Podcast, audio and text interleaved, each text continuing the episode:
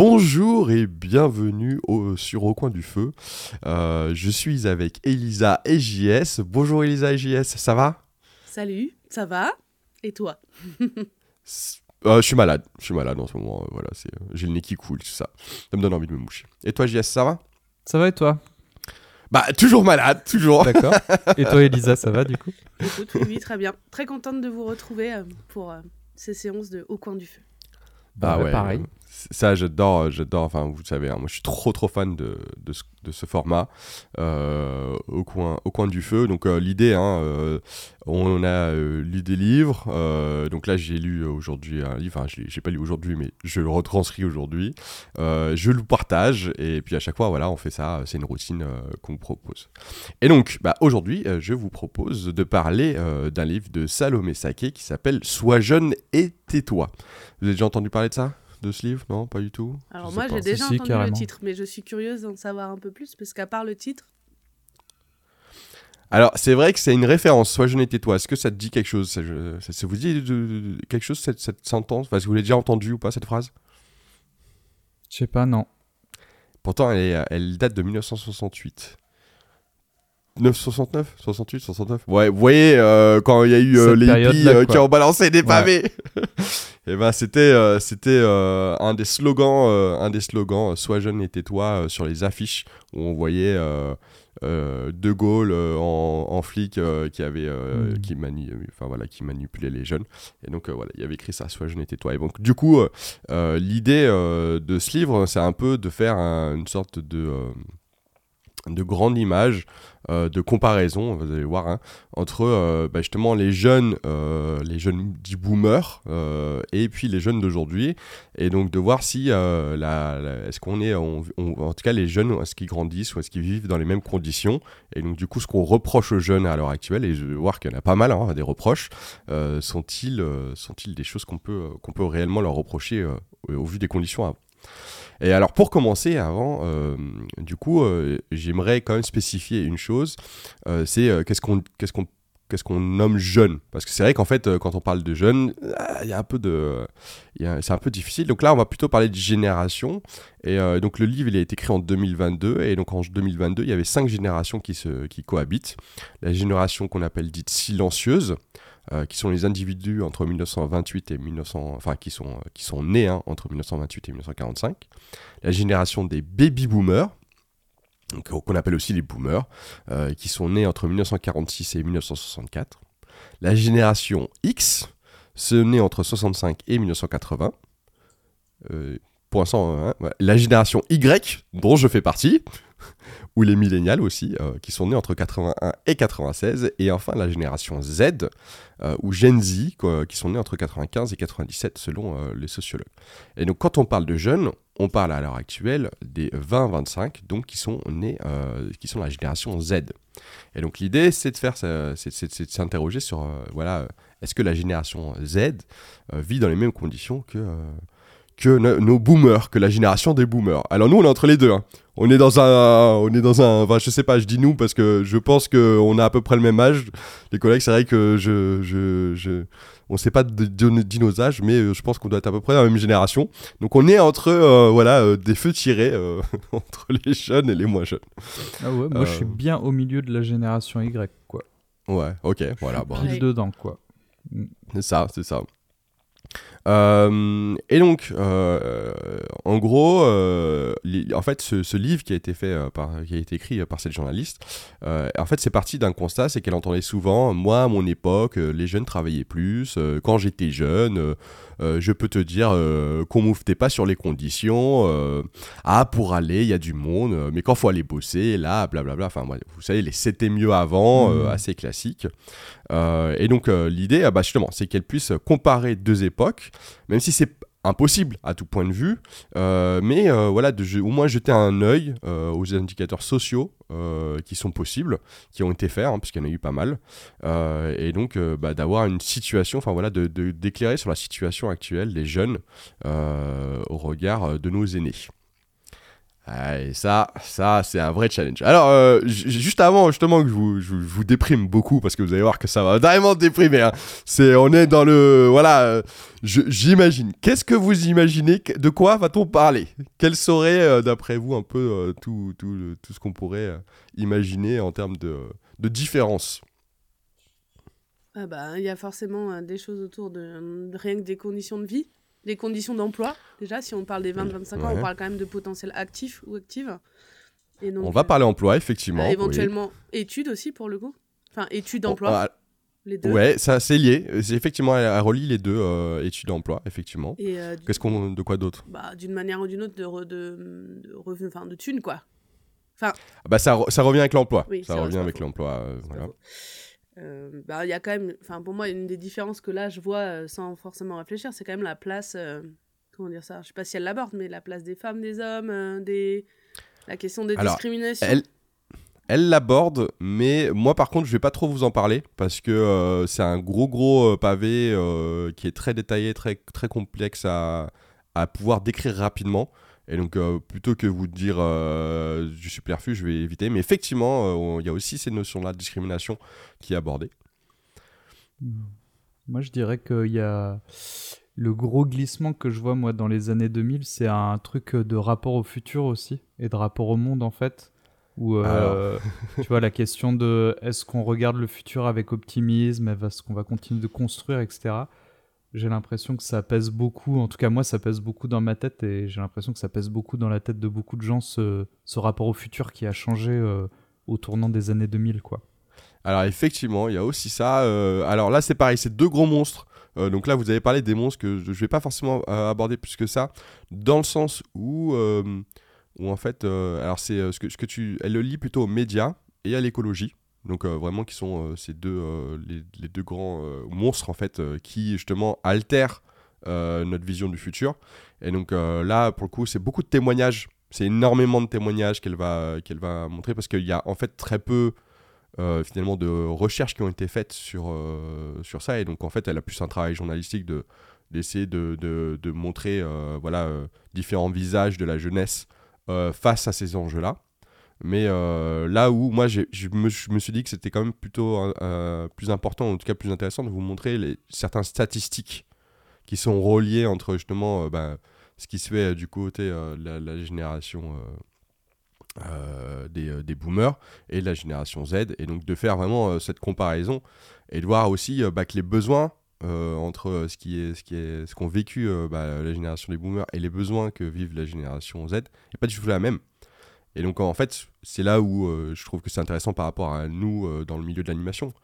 Euh, ça peut être questionnant, c'est plutôt bah, justement souvent tu sais quand on dit les besoins des enfants, tu vois, on réfléchit aux besoins des enfants, etc.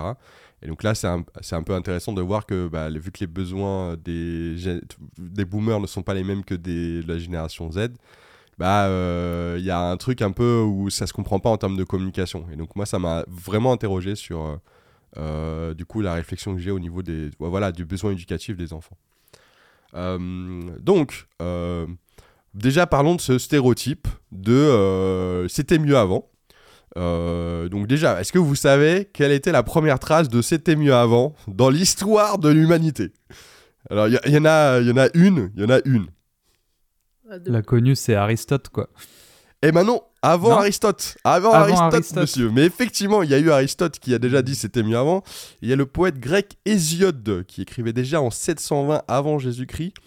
Je n'ai plus aucun espoir pour l'avenir de notre pays si la jeunesse d'aujourd'hui prend le commandement demain. Parce que cette jeunesse est insupportable, sans retenue et simplement terrible. Enfin, on peut Donc le prendre, effectivement, euh, on le cale aujourd'hui. Il y en a qui disent la même chose, hein, comme quoi il y a des choses qui évoluent. Exactement, c'est exactement ça. Alors effectivement, après il y a, euh, il y a le voilà euh, Ari- Aristote euh, hein, qui a dit euh, nos jeunes aiment le luxe, ont de mauvaises manières, se moquent de l'autorité et n'ont aucun respect pour l'âge. À notre époque, les enfants sont des tyrans. Voilà, bon, euh, mais et ça continue. hein. Il y a des choses en 1951 au journal des références écossais, Falkir Herald euh, s'est chauffé en disant de nos jours les jeunes sont tellement gâtés qu'ils en oublient le simple fait que l'on puisse marcher pour se rendre quelque part. En 1951, je vous assure, c'est génial. Genre, elle en a fait, elle a, elle a, elle en a, elle en a cherché hein, des, euh, voilà. Et donc en 1968, là, on parle un peu plus d'histoire. Donc justement, ces boomers qui arrivent et qui sont jeunes, voilà, suite à, la suite du baby boom et qui représentent un tiers de la population du pays quand même ce qui est, euh, ce qui est pas très moindre. Euh, et eh ben, ils sont dans une, euh, dans une France qui est très catholique et conservatrice. et donc, ils développent une culture affirmée, alimentée par l'essor d'une presse qui leur est destinée.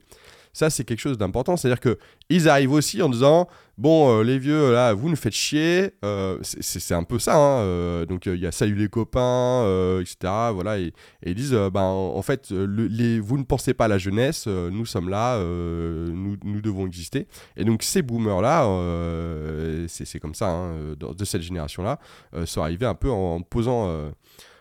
voilà, posant un peu la, marque comme ça, enfin en tout cas en, arrivant en râlant, et, euh, mais comme, comme les générations d'avant, comme les générations comme les générations d'avant. Et aujourd'hui, bah, ce sont eux qui sont euh, euh, du coup de l'âge de, de ceux-mêmes qui étaient en, critique.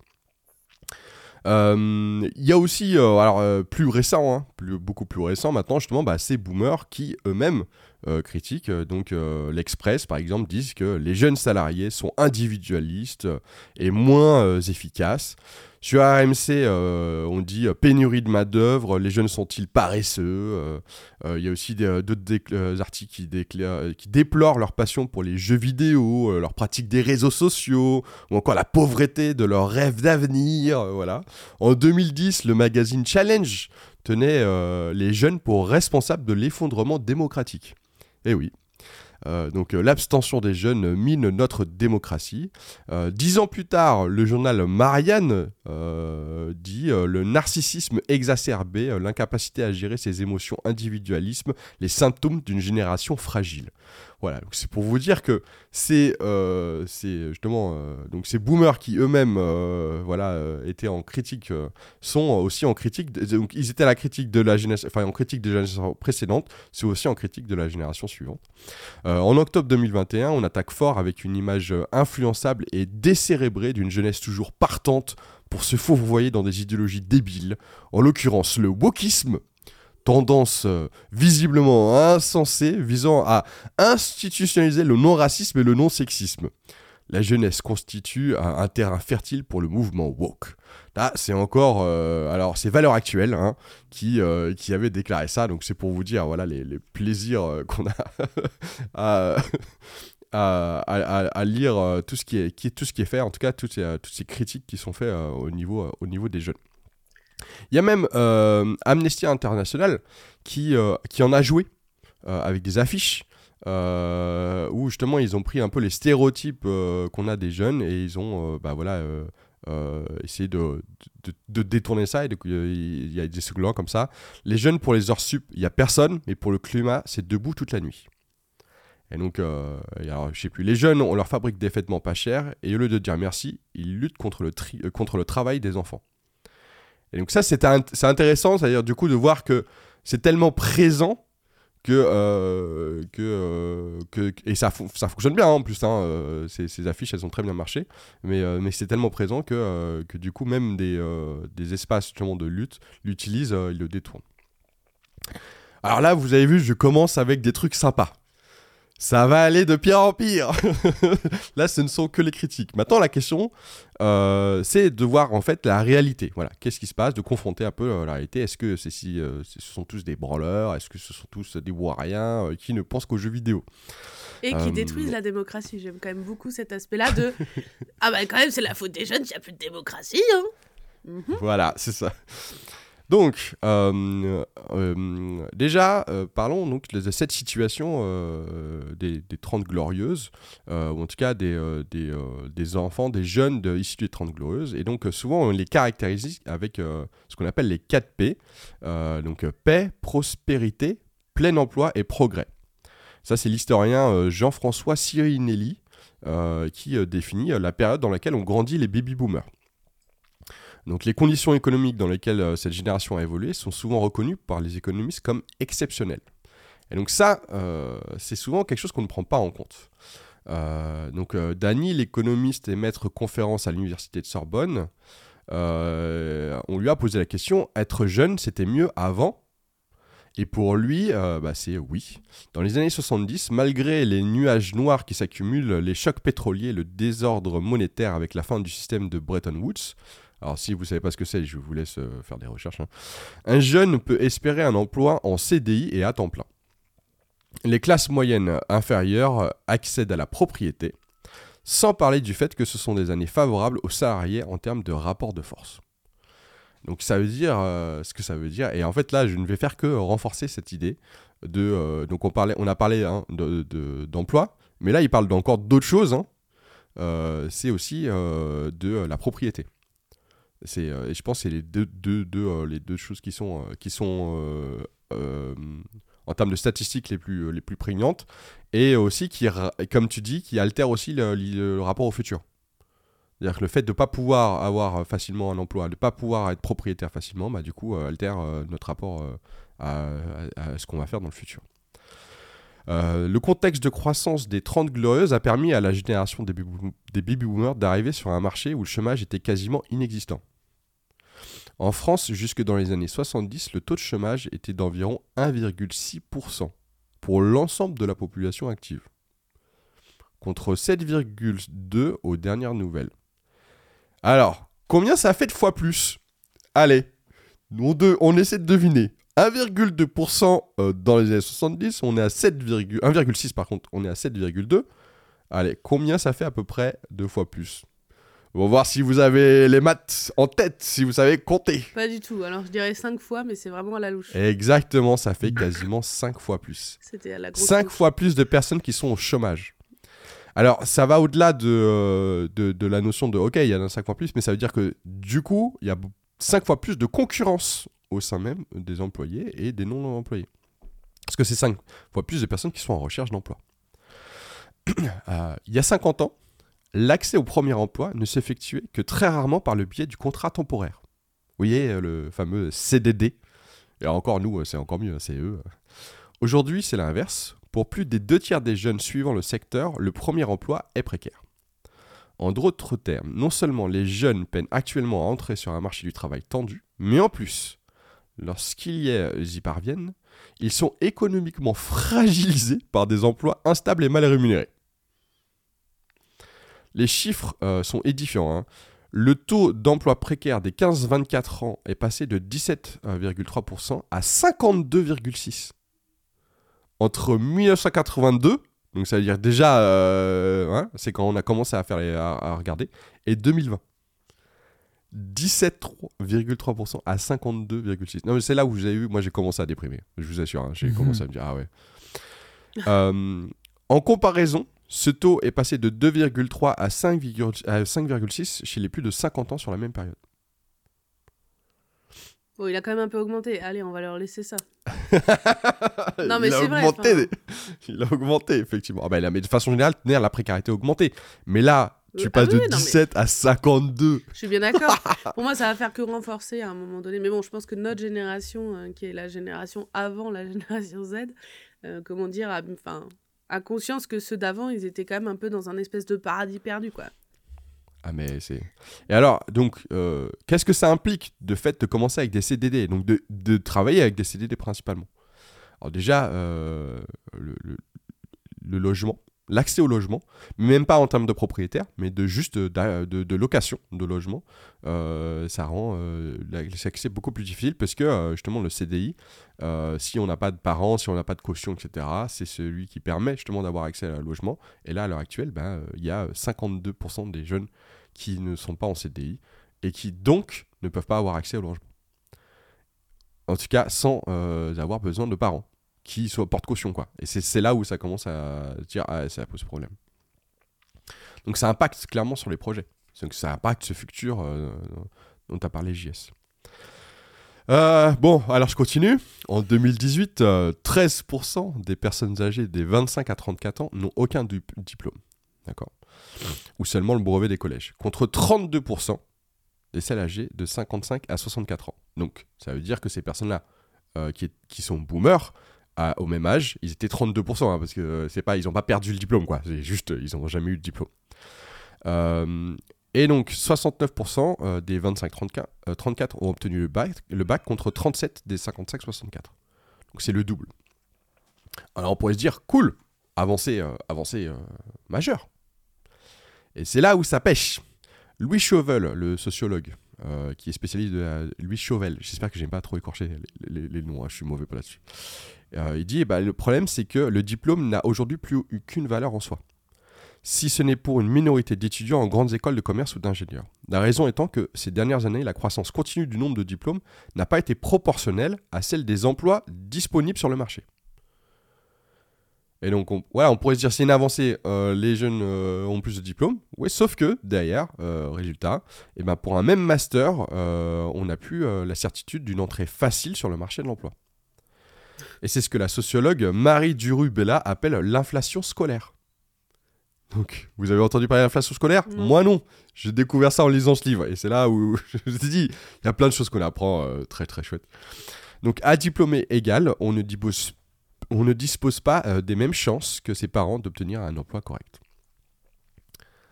Voilà. Voire même tu fais certaines études en te disant, euh, voilà, bon, bah, je le, je le fais euh, pour le plaisir intellectuel, parce que je peux me le permettre. Mais en- oh non, mais en sachant Ouais, que ça, ça, dépose ça, pas. ça- Non, mais tu prends un master recherche ou même des doctorats. Enfin, je veux dire, c'est, on est quand même sur des trucs où c'est, euh, je veux dire, c'est, pour, enfin, on sait que ça débouche pas sur un emploi. Je veux dire, euh, la fac, globalement. euh, si tu restes dans la partie recherche, dé- débouche pas sur des emplois. Enfin, que tu sois en licence, master ou doctorat. Quoi. Alors que c'était beaucoup plus le cas avant. Et c'est ça le, le problème. Oui, JS. Mais du coup, ça pour moi, ça pose vraiment une question euh, peut-être plus profonde et peut-être qu'elle n'est pas allée dans cette profondeur-là, c'était pas forcément son sujet. Mais euh, est-ce qu'on étudie pour trouver du travail, quoi? Parce qu'en fait, euh, Alors, ça, c'est une question plus large d'un point de vue éducatif et de modèle de société qui se pose. elle en parle dans son livre, du coup? Non, mais, euh, je- mais là, son, son sujet, il est quand même euh, la vision du futur en, en termes euh, économiques, clairement. Euh, Il y, a- les enjeux sociétaux dont je vous ai parlé après, euh, et donc d'ailleurs, je, vais très peu avoir euh, justement de temps là-dessus. hein. Vraiment, je vais pas accorder beaucoup de temps parce que vous avez bien compris. Mais effectivement, là, je pense qu'elle réduit plutôt sur le diplôme en tant que tel et pas sur les études. C'est plutôt à diplôme égal. C'est-à-dire que même si tes études, elles ont été très intéressantes, elles t'ont, tu vois, elles t'ont appris beaucoup de choses, etc., et, euh, etc., à diplôme égal, euh, derrière, sur le marché, euh, euh, marché concurrentiel qui est imposé par, à l'heure actuelle, euh, tu vois, euh, euh, le- la France, en gros, Bah, le monde du eh ben, travail, quoi. euh, le monde du travail, c'est ça. euh, eh ben, euh, tu, euh, tu, tu te vois euh, beaucoup plus en galère euh, que si euh, que- qu'il y a 50 ans, quoi. En gros, c'est ça aussi que ça veut dire. Et pour moi, c'est tout le paradoxe de la France avec son besoin. Enfin, voilà, on sait la place du diplôme en France, de il faut des diplômes, il faut des diplômes.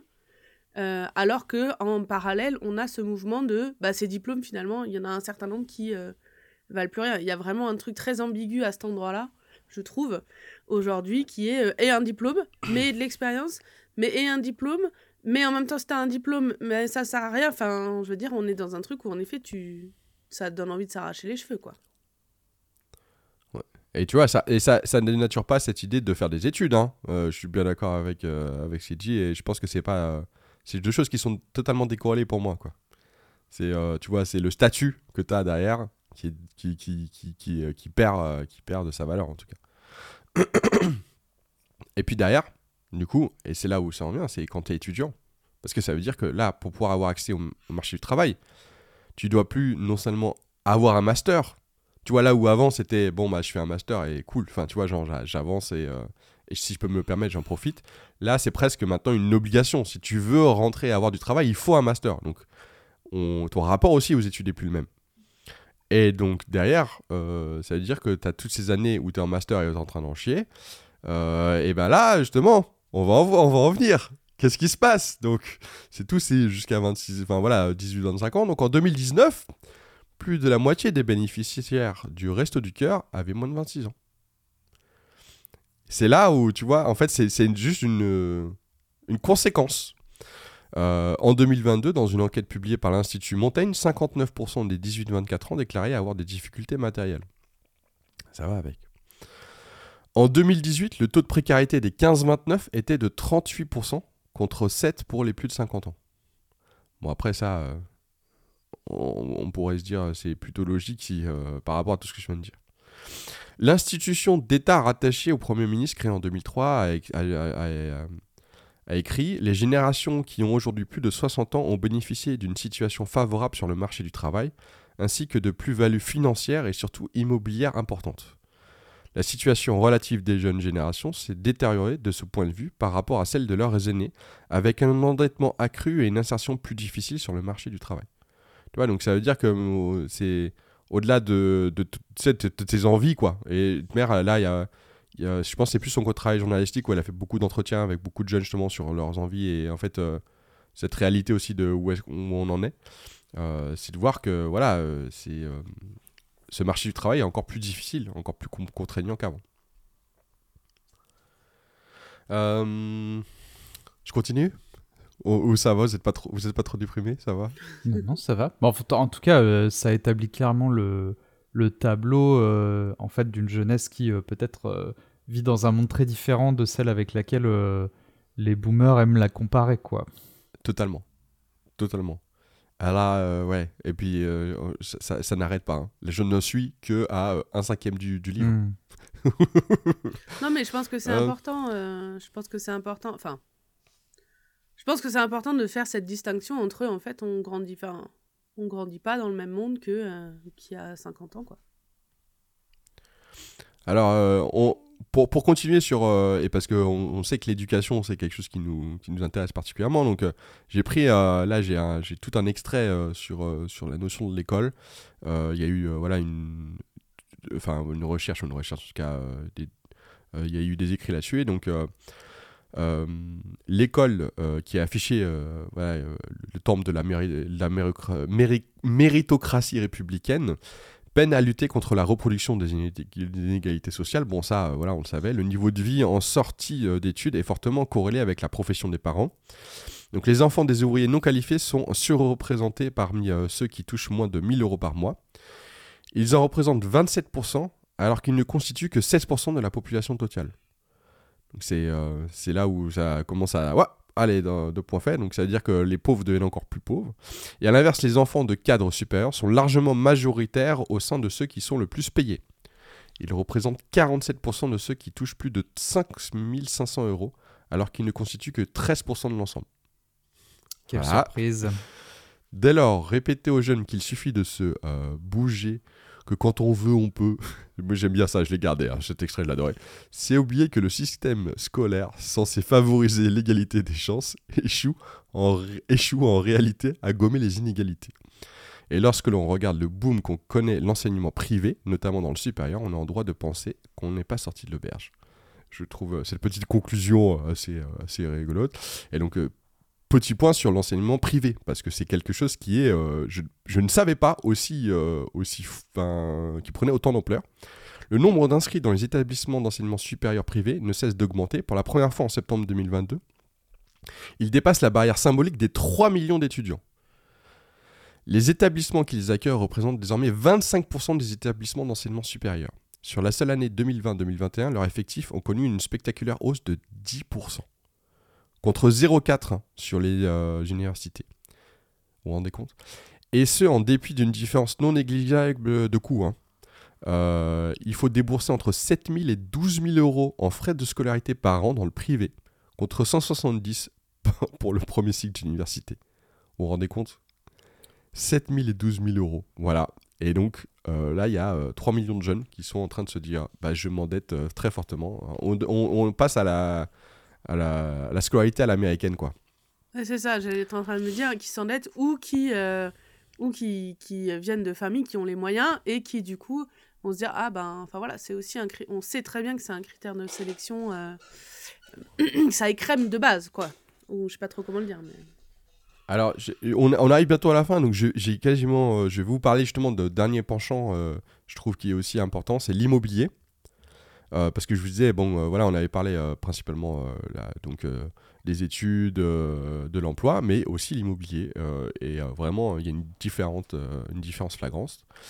donc, la situation est tendue en matière. 3,5% des ménages français possèdent au moins 5 appartements et détiennent à eux seuls la moitié du parc locatif. Donc ça, c'est la réalité du terrain. Bonjour, pour acheter. En 2021, près de 45% des multipropriétaires immobiliers ont plus de 60 ans. Et leur ratio passe à 70% lorsqu'on ajoute les cinquantenaires. Voilà. Et pour cause, la génération des baby-boomers a bénéficié jusqu'en 1995 d'un contexte économique facilitant l'investissement immobilier. Baisse des prix du logement dès 1965, plein emploi, taux d'intérêt souvent bas, et ils ont pu à leur époque, dans une situation similaire à la, nôtre, investir euh, dans un petit appartement.